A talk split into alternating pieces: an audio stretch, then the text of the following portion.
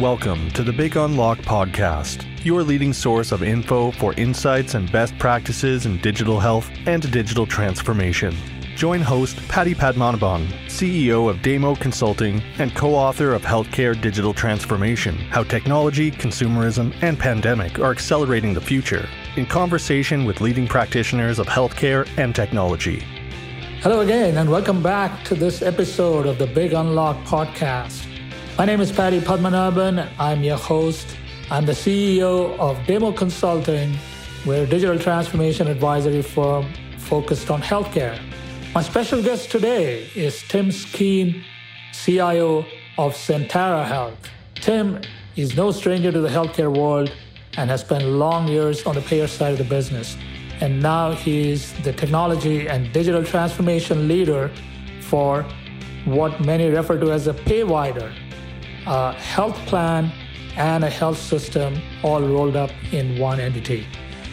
Tim discusses at length his various technology priorities and initiatives and talks about some very interesting things that they've done within the organization, such as developing and patenting I P that they're looking to take outside into a commercial entity.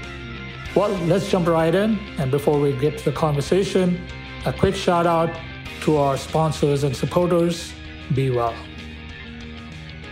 It's my great privilege and pleasure to be here with Tim Skeen, C I O of Sentara in Virginia. Tim, it's such a pleasure to have you on the show. Thank you so much for setting aside the time, and welcome. Thanks, Patty. Appreciate it. Really enjoy uh, being able to have conversations with folks in this provider space, since it's new to me for the past year and a half. And uh, I've really enjoyed our conversations. So I'd love to dive right in. Oh, maybe we can start uh, by giving our listeners a little bit of an idea of who Sentara is, what populations you serve, how big the organization is, and then a little bit of your background. You you just mentioned that uh, you're relatively new to the provider space, but you're not new to healthcare. So maybe you can tell us a little bit of background about yourself as well and how you got into this role. Sure. No, great, Patty. Thanks. Yeah, so Sentara has been around for over one hundred thirty years um, as a nonprofit mission uh, for the community asset, providing uh, care delivery services for many, many years. Just over twenty, twenty-five years ago, it started uh, also uh, supporting a health plan and insurance products across multiple lines of businesses. And it's made up of twelve hospitals. It covers almost a million health plan lives, uh, both in Medicaid, Medicare, uh, the individual, as well as large and small group. The bulk of that, sixty plus percent of those lives are in the Medicaid space. From a regional standpoint, all across Virginia, originally kind of founded and expanded in the Hampton Roads area, but also now in northeastern North Carolina as well. We have a College of Health Sciences. We have nine magnet nursing hospitals, over three hundred sites of care, more than nine hundred physicians, more than four hundred seventy advanced practice providers, and just over one thousand three hundred seventy medical group providers. So large organization, both on the, the care and delivery side, as well as on the health plan insurance side. And this year, for the first time, we'll be about fifty-fifty in terms of overall revenue between uh, health system and health plan. And so really that balance, as we continue to grow on both sides, really allows us some of the interesting things we can do as an integrated delivery network, but also linked to a large membership health plan, especially a, an underserved population like Medicaid, in terms of providing access and, and proper care. That's important, particularly meaningful to me, because I started my career when I first jumped from finance into the healthcare world about twenty-five years ago on the payer side. So on the health plan side. And what I did on that initially was in the Medicaid fee-for-service world. So my first experience to healthcare and to delivering services to a, you know, to a needy population was with state Medicaid programs all over the country. And so that brought whole different level of mission that kind of drove to what you needed to do to provide these services that they uh, so critically needed to rely on. And through that process, I've progressed through a number of different large payers and through other lines of business where I've been involved with all types of membership on the commercial as well as government side. Uh, and most recently, leaving Anthem Blue Cross Blue Shield and then coming over here to the provider nonprofit side of the world for the first time with Sentara. So it's been a great journey, and getting involved in an even more mission-driven organization that both is doing not just helping from a health insurance standpoint, but also direct care, has been really rewarding and interesting to learn that process and to be part of this organization. I have to believe that you bring a very unique perspective to your role as a C I O of uh, an integrated healthcare system, which has a health plan as well as a large provider organization, and fifty-fifty, as you indicated. So can you maybe share with us a little bit of what are some of the unique needs of an entity like yours? Many would refer to uh, it as a payvider, and payer and a provider. And from your perspective, what are some of the unique aspects of such an organization and how they drive your technology priorities uh, as a C I O at Sentara? Yeah, no.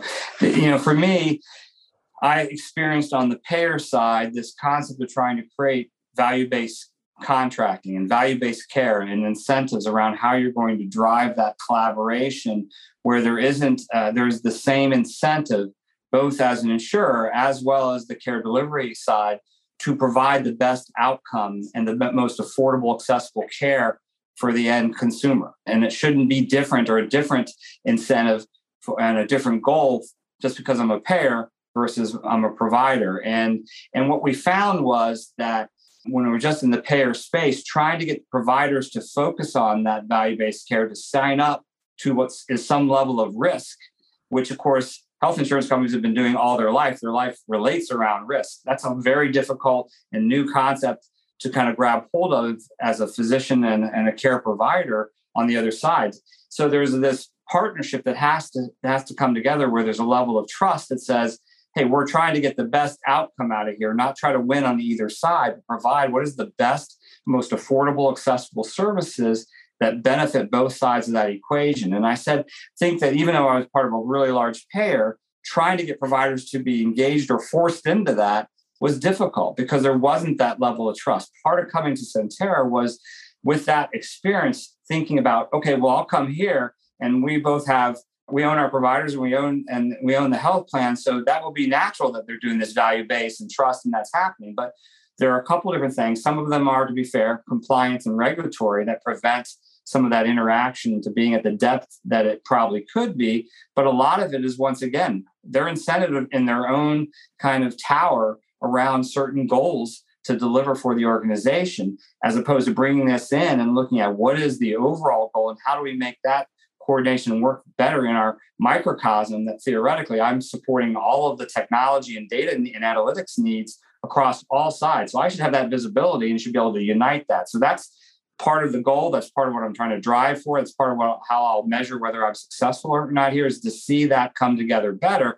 And then take that beyond that to say, how do our hospitals and providers also interact in that value-based way with payers that we don't own, right? That we're not part of, that are part of these other broader systems, right? Because in our regions, there are plenty of other payers that have many more members that we serve for a care delivery than our own health plan. So we want to be able to do that and take those lessons and scale those across our entire ecosystem of external payers as well.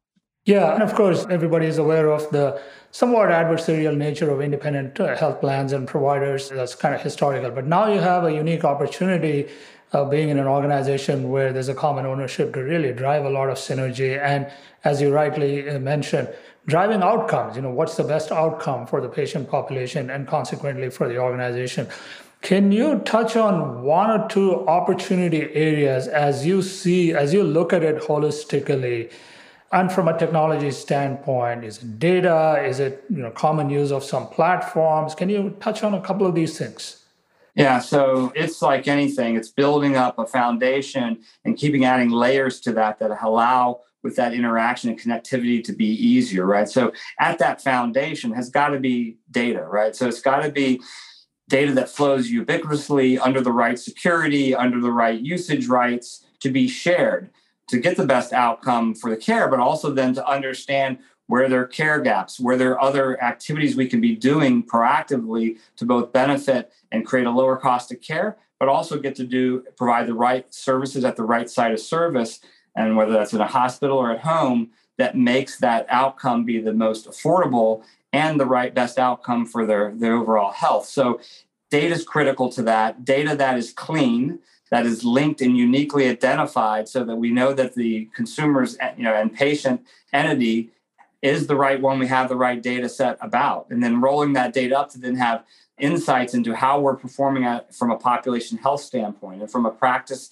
and cost of care from an insurance side to the way we're delivering care to that population. And what things can we do to improve and be more proactive on some of the care that helps prevent a higher cost of care down the road. And so that is interesting and challenging also because from a payer standpoint, right? Generally, you have a membership for one year. You know, you're enrolled in, a, in the plan, and the next year you could you could leave, and so you maybe not don't get the benefits of that. But you, if you think about this holistically, you care about the health for the next fifty, sixty years of of that population. You have to look at that more holistically. On top of that data, then I start thinking about an engagement or a visualization layer that has to be, from a digital standpoint, digitized. So how do you get digital engagement, especially for the members and patients, right? To make sure they're engaged and also engaged in the best outcome for their own health and take some responsibility for that engagement. And then also have our ability to have our care deliverers, as well as our care managers, our disease management managers, our caseworkers, home health workers, how do they have that digital interaction and visibility of that data to also optimize that care overall, right? And then there are pieces that go beyond just the technology that is around how you get those operational workflows to work, right? Because in many cases, created some, in my past, created some great dashboards of data that theoretically should have led the providers in the right areas to do the work and where to flow,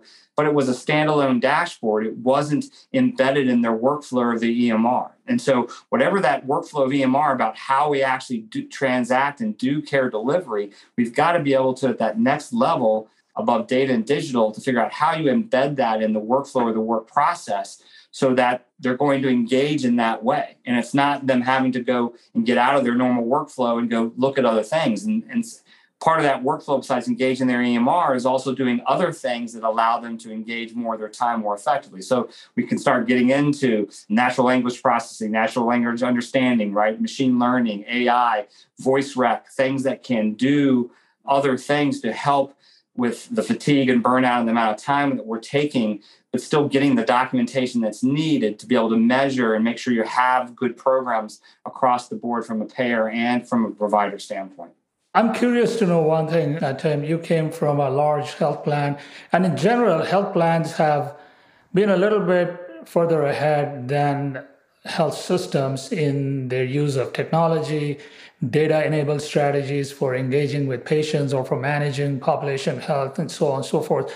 What have been some of your initial impressions uh, as you've come into this organization? And, and consequently, what are some of your priority areas, especially as you try to bring these two organizations together to drive synergies? Yeah, so a couple things, right? So if you think about when I came into this with a with a viewpoint of kind of how do we build up the competency and capability of our technology platform or infrastructure. So the first thing I came in thinking about, okay, how simplified is our environment? Can we simplify further? Are we at a good place from a simplification standpoint? Are we at a good place from a security standpoint? So are we? Do we have a good security posture? These are all like Maslow's, you know, you're going up the spectrum of what things you have to have in terms of food, shelter, right? It's the same thing. The next thing I think about was resiliency. Do we have the level of resiliencies from a disaster recovery and business continuity standpoint to also have those foundational things to start from? Because we don't have that. Trying to also do the most advanced digital care, remote patient monitoring, all those things is going to be really difficult and problematic if you don't have some of that foundation. So looked at that, and then I then I looked at scale. Because if you don't have scale, when you think about growth and affordability, to do this on a broader impact, you have to change what you're trying to try to tackle, what your goal is. Because if you don't have a, a platform that can scale and support that growth, once again, another foundational piece. So those are areas attacked early on in the process. Fortunately, the previous C I O had done a great job for the pre- previous three or four years doing cloud transformation. So as a foundational infrastructure, getting eighty percent of our platform stack, both on the health plan and the health system, into a single cloud Uh, structure and a segmented, secure environment of that data and that compute, because what that allows you to do is scale because cloud translates to your, your agility to be able to scale out and scale down within that compute environment, and then also to secure it. So security was a neat, another piece of that. And additionally, I did additional security adverse, ad, you know, adversary simulations to see how good we were, both physically and digitally.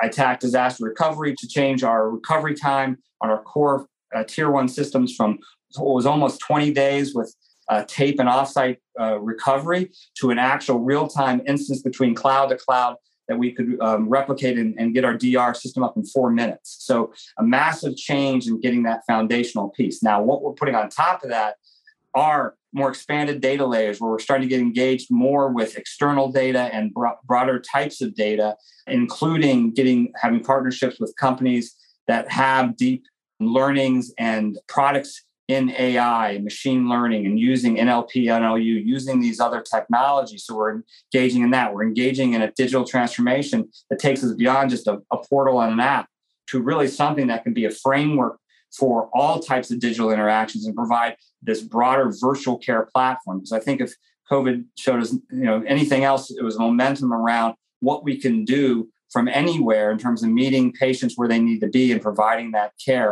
in a more virtual world. So having a platform that can span across the entire way from hospital all the way down to home and to even wearables uh, on, from a on-the-move standpoint, that you can have that interaction. So that kind of platform is really stepping up to saying, now we're going to drive more and more around there. Now, when you think about that, if you have all this capability, this connectivity, now you've got to all of a sudden step up how you think about C R M or customer service support. So when you think about a contact center environment, it's not just calling a phone, someone picking up a phone and, and saying, I'll call you back with an answer.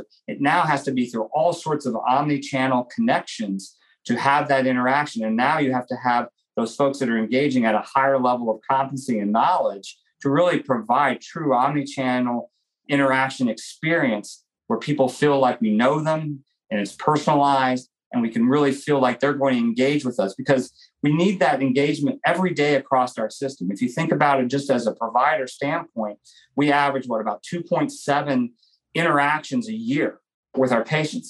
two point seven interactions in an entire year is not enough to get engagement, to get trust, to get really the full breadth of health and wellness that we have to bring to that population. So we need to want them to interact with us every day.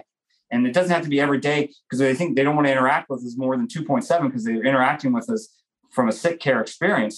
No, we want to think about health and wellness, and they're interacting with whether they're doing really well or they're doing really sick. They're interacting, and they're not necessarily paying us anything, but they're interacting because we are now their trusted ecosystem where they want to manage and think about the health and well-being of just not just them, but their entire family and extended family.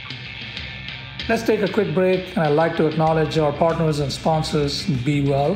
And if you like this podcast, rate us on whatever favorite podcast platform you're listening on. And if you're interested in listening to the archives, visit us at the big unlock dot com. With that, back to the conversation.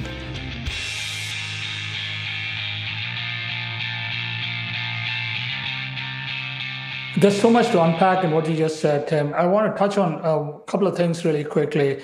You made references to cloud. You made references to C R M.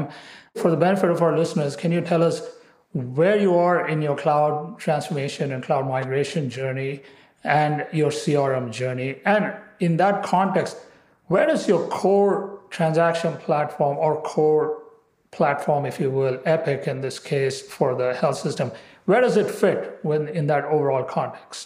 Yeah, no, that's a great question.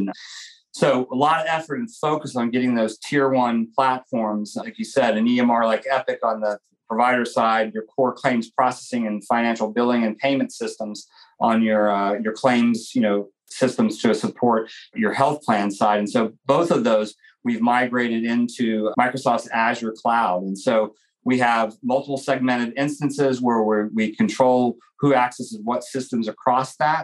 We also have a regional instance to have a D R and primary to support that. And so the bulk of our compute, as well as all of the data and reporting, is up in that cloud. And so we did, we spent a lot of time, and we actually have a patent, provisional patent that's tied to what we did with our cloud transformation. And so that patented solution, we're actually going to leverage that with our lessons learned over the past three or four years, which are more than just how to get something to cloud, but how do you change from CapEx to OpEx? How do you convince the board and E L T about the value of cloud beyond just saving dollars? Because it's about agility, uh, how fast you can move, how fast you can spin up and spin down, how easily you can interact with other cloud-based systems and technologies, right? Like Salesforce, since you meant C R M, which I'll go into a little bit, which is one of the C R M tools that we've we've rolled out, but and Workday, we just went live with Workday on April first. So these are all cloud-based systems that can interact better if you're in a cloud environment. And the interesting thing is, one of the things that we've pushed hard working with the team over the past months, and we'll come out with in the next couple of months, is we're actually going to spin off a for-profit cloud I T services organization that was built up in terms of I P capability, the talent, was built up inside of Sentara. But to get that talent to keep on growing and be able to do what they want to do in a for-profit world, we decided we need to spin this off as its own new company and create that joint venture so that those folks can grow and we can still retain and get the best technology folks that will work for an environment like that, that may not think about their primary I T job being working for a, a not-for-profit health system. So that's a tremendous story in terms of what we did, how we learned how to do that effectively, how we ate our own dog food. And now we have a framework and a construct that is licensable and driven towards a patent that is real I P that we can now help other health systems or payviders go down a path of helping with that journey to cloud, because there's still a lot of folks that need to get that foundational journey to cloud that benefits all of these other areas and components. And with that, I'll answer just briefly the C R M component. There are a number of C R Ms today. The most recent one that we rolled out and that went live just a few weeks ago was leveraging Salesforce inside of our health plan. But I would like to think more of it, a C R M or a contact ecosystem of all those omni-channels being more than just your standards old school C R M, even if people don't think Salesforce is old school, right? But the old school deployment of a C R M or a call center is much different than where it needs to be in terms of a true contact center or contact ecosystem. Well, first of all, uh, congratulations on patenting this uh, cloud migration process. Whenever it comes out and whenever you're ready to announce it, we'd love to hear what that is. And then you're spinning it off as a separate company. This uh, It's very interesting to me because I see some other uh, progressive health systems, uh, some leading health systems doing the same thing. They're spinning off things that they've built within the company. You know, Providence comes to mind, Intermountain, uh, quite a few others uh, that come to mind that have actually taken I P that's been developed in-house and have found uh, a way to monetize it.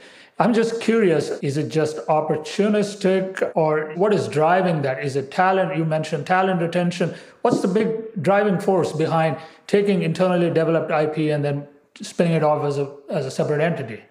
Yeah, so great question, because it's a really a different mind shift from coming from a for-profit payer world and what we would have been driving towards, which was generally around profit and spinning up valuations and spinning up overall dollar values, right? For Sentara, its belief in doing this is really focused around a couple different prongs, right? Primarily, it's a piece of saying, reflecting to the to our community and to the outside world that, hey, we are progressive, we're innovators, we're We are trying to drive for those best solutions, not just clinical solutions that can really fuel the best outcome for our communities and our patients and residents that are customers within our environments that we cover. So part of it is about being progressive and innovative and, and showing our commitment to that, and that we're, we're not your one hundred thirty-year-old Sentara, right? A second piece of that is around our talent and our commitment to our members of our team are the most important aspect of our company, right? They are the fuel of everything. They're everything to what we deliver to our customers as a value. And so being able to create an environment where I don't have to outsource to lots of different technology-only vendors all my expertise and my jobs for my region, and in terms of creating that, being able to create an environment where those folks can develop and continue to grow in a technology world and not feel like they have to go to a, a Google or an eBay or a, or Microsoft, right? They can do that here and we can still get value out of them and also be connected closely with the mission of making our environment better and also what we care about with other health systems like you mentioned, Intermountain or Geisinger or others. Absolutely want to be part of that and see that that's an important piece of the value. And I think what it allows us to do as a third piece of that is to take other technology competencies and capabilities and keep have a place for them to land if we really need to retain and attract be able to get that talent war, so to speak, into that environment. And I would say a couple different things, since you mentioned Providence and Intermountain, right? I mean, so we've worked with Providence a bunch. That was one of the first system I was introduced to when I first started here a year and a half ago. And a lot of that was because Rod Hockman was used to work. He used to run Norfolk General. He used to run, work for Sentara. He's part of Sentara before he went to be to run Providence, and, and got to meet B J Moore, who came over not from healthcare, but from Microsoft, right? So another technologist to interact with. So we've had lots of good conversations with them. And that even led early on to one of the investments we did in one of the companies that was spun out of Providence, right? Truveta, an A I machine learning data company that's for profit, and was part of that Series A, and worth another twenty other health systems with the same mission. So that's a great story. And once again,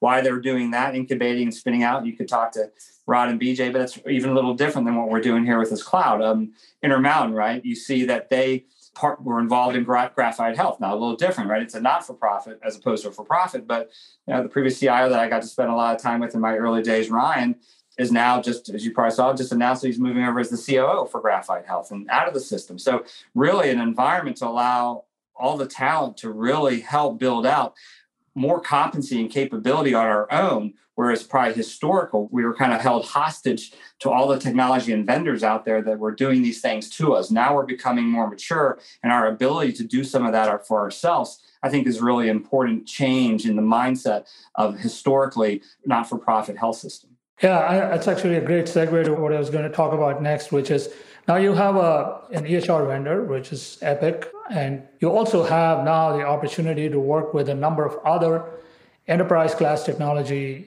companies, such as Microsoft that you mentioned, uh, ServiceNow, you know, Salesforce, all of those.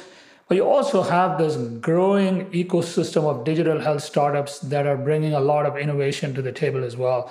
So how do you go about parsing through this landscape, Tim, as a C I O, someone who, who is innovative and wants to drive and harness the innovation, but also has to manage the risks and the returns and uh, balance it all out?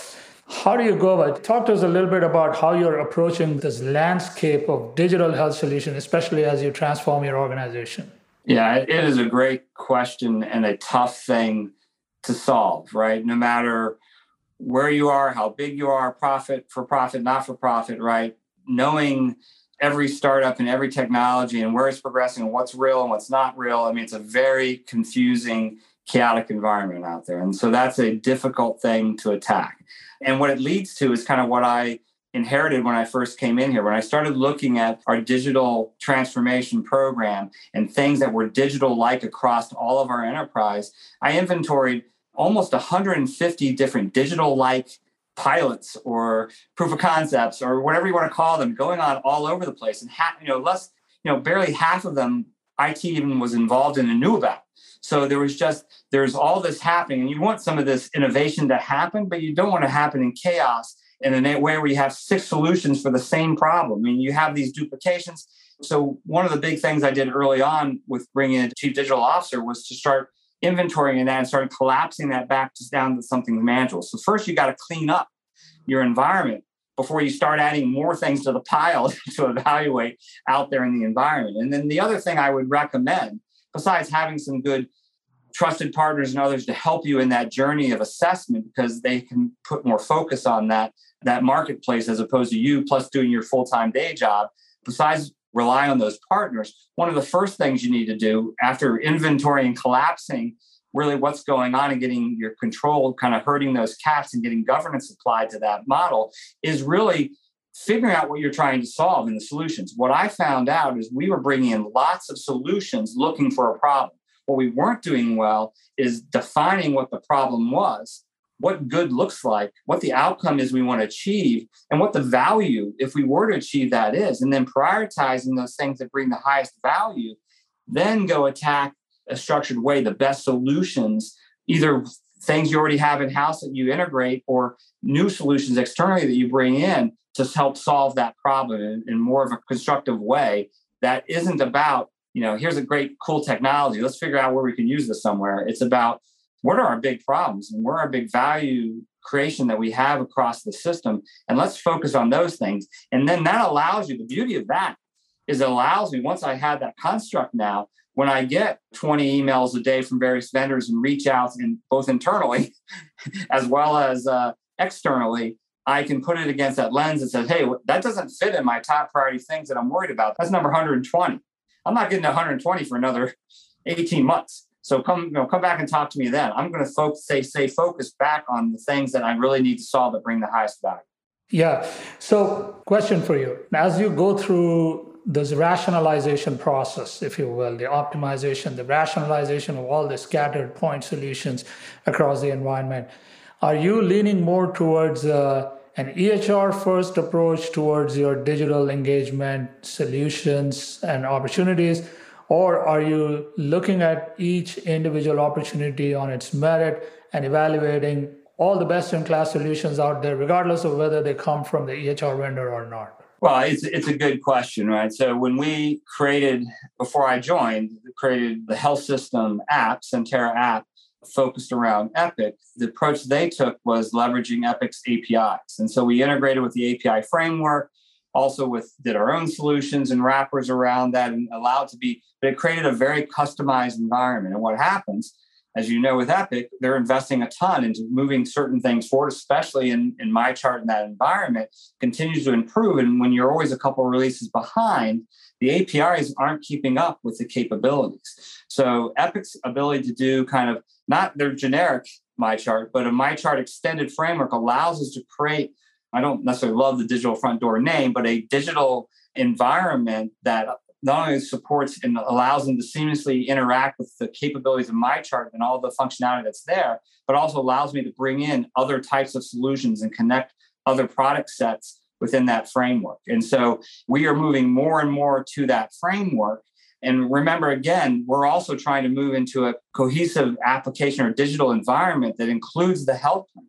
So when I, I don't care, you know, when I'm a, like I said, a, a somebody who's a patient and also an Optima Health Plan member, I want that digital engagement to be seamless in terms of me seeing my care, also seeing what I need to do from the explanation of benefits and what I need to pay from a billing standpoint and my premiums. I want to be able to see all of that for all of my family across all those spectrums. So it's not just about, can I be Epic first only? There's no way, because I have to cover all those other solutions as well. That being said, though, when I need to go out and figure I'm going to use a solution, I need to, a certain solution, you know, a certain hammer for a certain nail, I'm going to go to my key partner core vendors like Epic and say, hey, listen, this is what I need. Do you have it? Or will you have it soon? Or, you know, is it, it may not be the best solution in the marketplace. Is it the second or third best? Is it eighty percent or ninety percent of what I need and good enough? And if it is, then I'm going to leverage that framework, because once again, that discipline around creating simplified environment and also not letting my environment go back to a bunch of cats running everywhere, is that helps keep it disciplined and herded by doing that as much as you can. The answer is not always going to be Epic or TriZetto and on our claim side or anything, but it needs to be our first place to validate that across there. Then the second place would be the rest of our solution portfolio, right? And our C M D B to see if it's in there. And then, okay, if it's not, let's go attack the right solution and define what we're looking for and how to score those solutions in a fact-based way that allows us to make the right decision, not because somebody, you know, has a brother-in-law or their next door neighbor, or they know somebody who knows somebody, you know, which tends to happen, at least what I've observed can happen in these environments. That's very helpful. Switching topics here to something else. Can you talk to us a little bit about how you're managing the governance for all of your digital initiatives? Now you've got a health plan, you've got a health system. What's your org structure? How do you go about making the investment? Is there a pool of funds that the, you know, that's signed off at the board? Can you talk a little bit about that?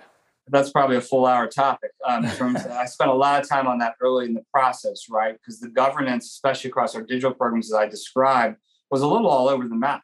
And there wasn't good correlation between the financial investment and to results and whether those results were achieved with that financial investment. And then how that, that investment got added was kind of ad hoc. Somebody came up with a good idea and you'd get some money, or somebody came up with another. It wasn't, it wasn't really well structured or governed from that standpoint. So I spent a lot of time, besides inventorying and, and consolidating, rationalizing, it was also around figuring out what are the right governance teams and finding the right senior leaders that should be part of, we, we call it the G nine, but it's the top nine leaders that are engaged in, in approving both funds as well as prioritization. And it's an interactive model where they're engaged. And so there's these steering committees you find historically that were here, but the people weren't showing up for the meeting. They weren't engaged in it. They didn't know that they needed to be actually roll up their sleeves and be embedded in this. They actually got to put that energy and engage in it. If you're not going to engage, then we replace your spot on the G nine with somebody else that wants to engage, because it's not that we don't want everybody involved that has the most senior responsibilities, but that's not enough if they're not, can't be engaged. So they have to be engaged on that G nine. They also have to be empowered to make those decisions. So if we need to make a decision on something, we don't need to go to somebody outside the G nine to ask mother, may I? These guys make the decision. So that's at the top governance piece. Below that, my chief digital officer created, we'll say, a chief digital steering or execution team that's made up of, of people from I T, from the digital team, from every operational area that's out there. So part of this also was saying, going to the senior leaders on the G nine and saying, hey, listen, you know, I need a strategic person that knows your, your business. I need an operational person that knows your business in and out. And they have to be empowered to be able to engage anywhere and help shape the things that have to be done in that area, whether it's around their strategies or where they're heading, or whether it's operational reengineering that needs to occur. They need to be empowered to be able to do that. And so we created that then broader core team that is doing that day-to-day work. And like I said, we executed on creating that prioritized portfolio.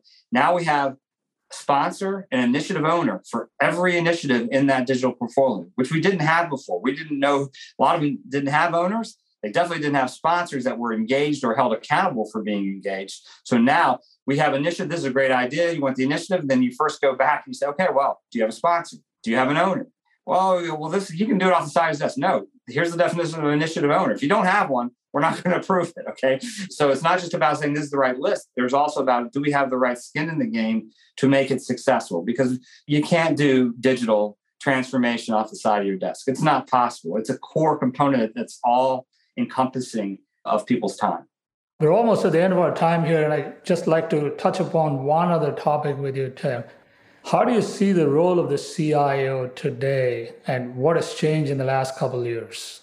Yeah, that's a great, great question. I think there needs to be a certain amount of technology background and engineering discipline and knowledge, because this is a complex world where technology is a bigger and bigger in the forefront of enabling business and a lever in the business, right? So historically, where the technology and technology leaders were thought maybe as a necessary evil to keeping the lights on and keeping things running and my computer working, to it needs to be a strategic lever to our overall enterprise and special business and, op- and operations strategy. So in some of my roles, I've always been an engineering by heart and technologist by heart, driving architecture environments, both as C T O and C I O.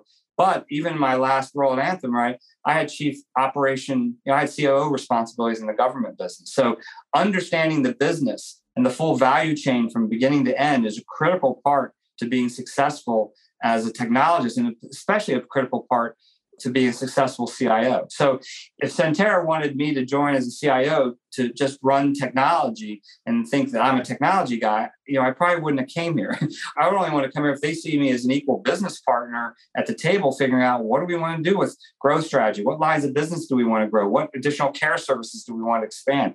What M and A work do we want to do? So if I don't have an equal play and, and an equal seat at the table to, with an opinion that says this matters, and I have an opinion more on things than just technology, I wouldn't have come here. And, and, and I don't think you'd get as much out of the C I O role. So the more you can find that, the better. You're not necessarily going to find it all in one package, right? The fact that I've been in healthcare for twenty-five years is a tremendous benefit. You may not be able to find, and you would say in some areas, maybe your chief digital officer coming out from the retail world without any health healthcare experience helps, because they're not they're not jaded to the environment. But for my opinion, as a core head technology leader, having that experience and knowing that business and be able to think like an operator as well, and then put with the balance of funding, with value, and we'll say the balance around operations. You can't do everything, but the balance around the give and take of what matters, right? Because I could I could say, give me one hundred million dollars for security and I'll make you more secure. Is that really going to pay off as making you enough secure to justify one hundred million dollars, right? What is the balance of that pragmatic approach to leveraging technology in a business? And I think that's what a C I O needs to be in the environment to be as effective as they can. That's wonderful. Well, Tim, I'm afraid we're going to have to leave it there for today. This has been such a fascinating conversation, and thank you so much for sharing such deep insights based on your uh, long years of experience as a C I O and specifically what you see in healthcare. Once again, thanks for being on the show and all the very best to you and your team. Thanks a lot, Patty. Really enjoyed the discussion. Once again, I'd like to thank our partners BeWell for their sponsorship and their support.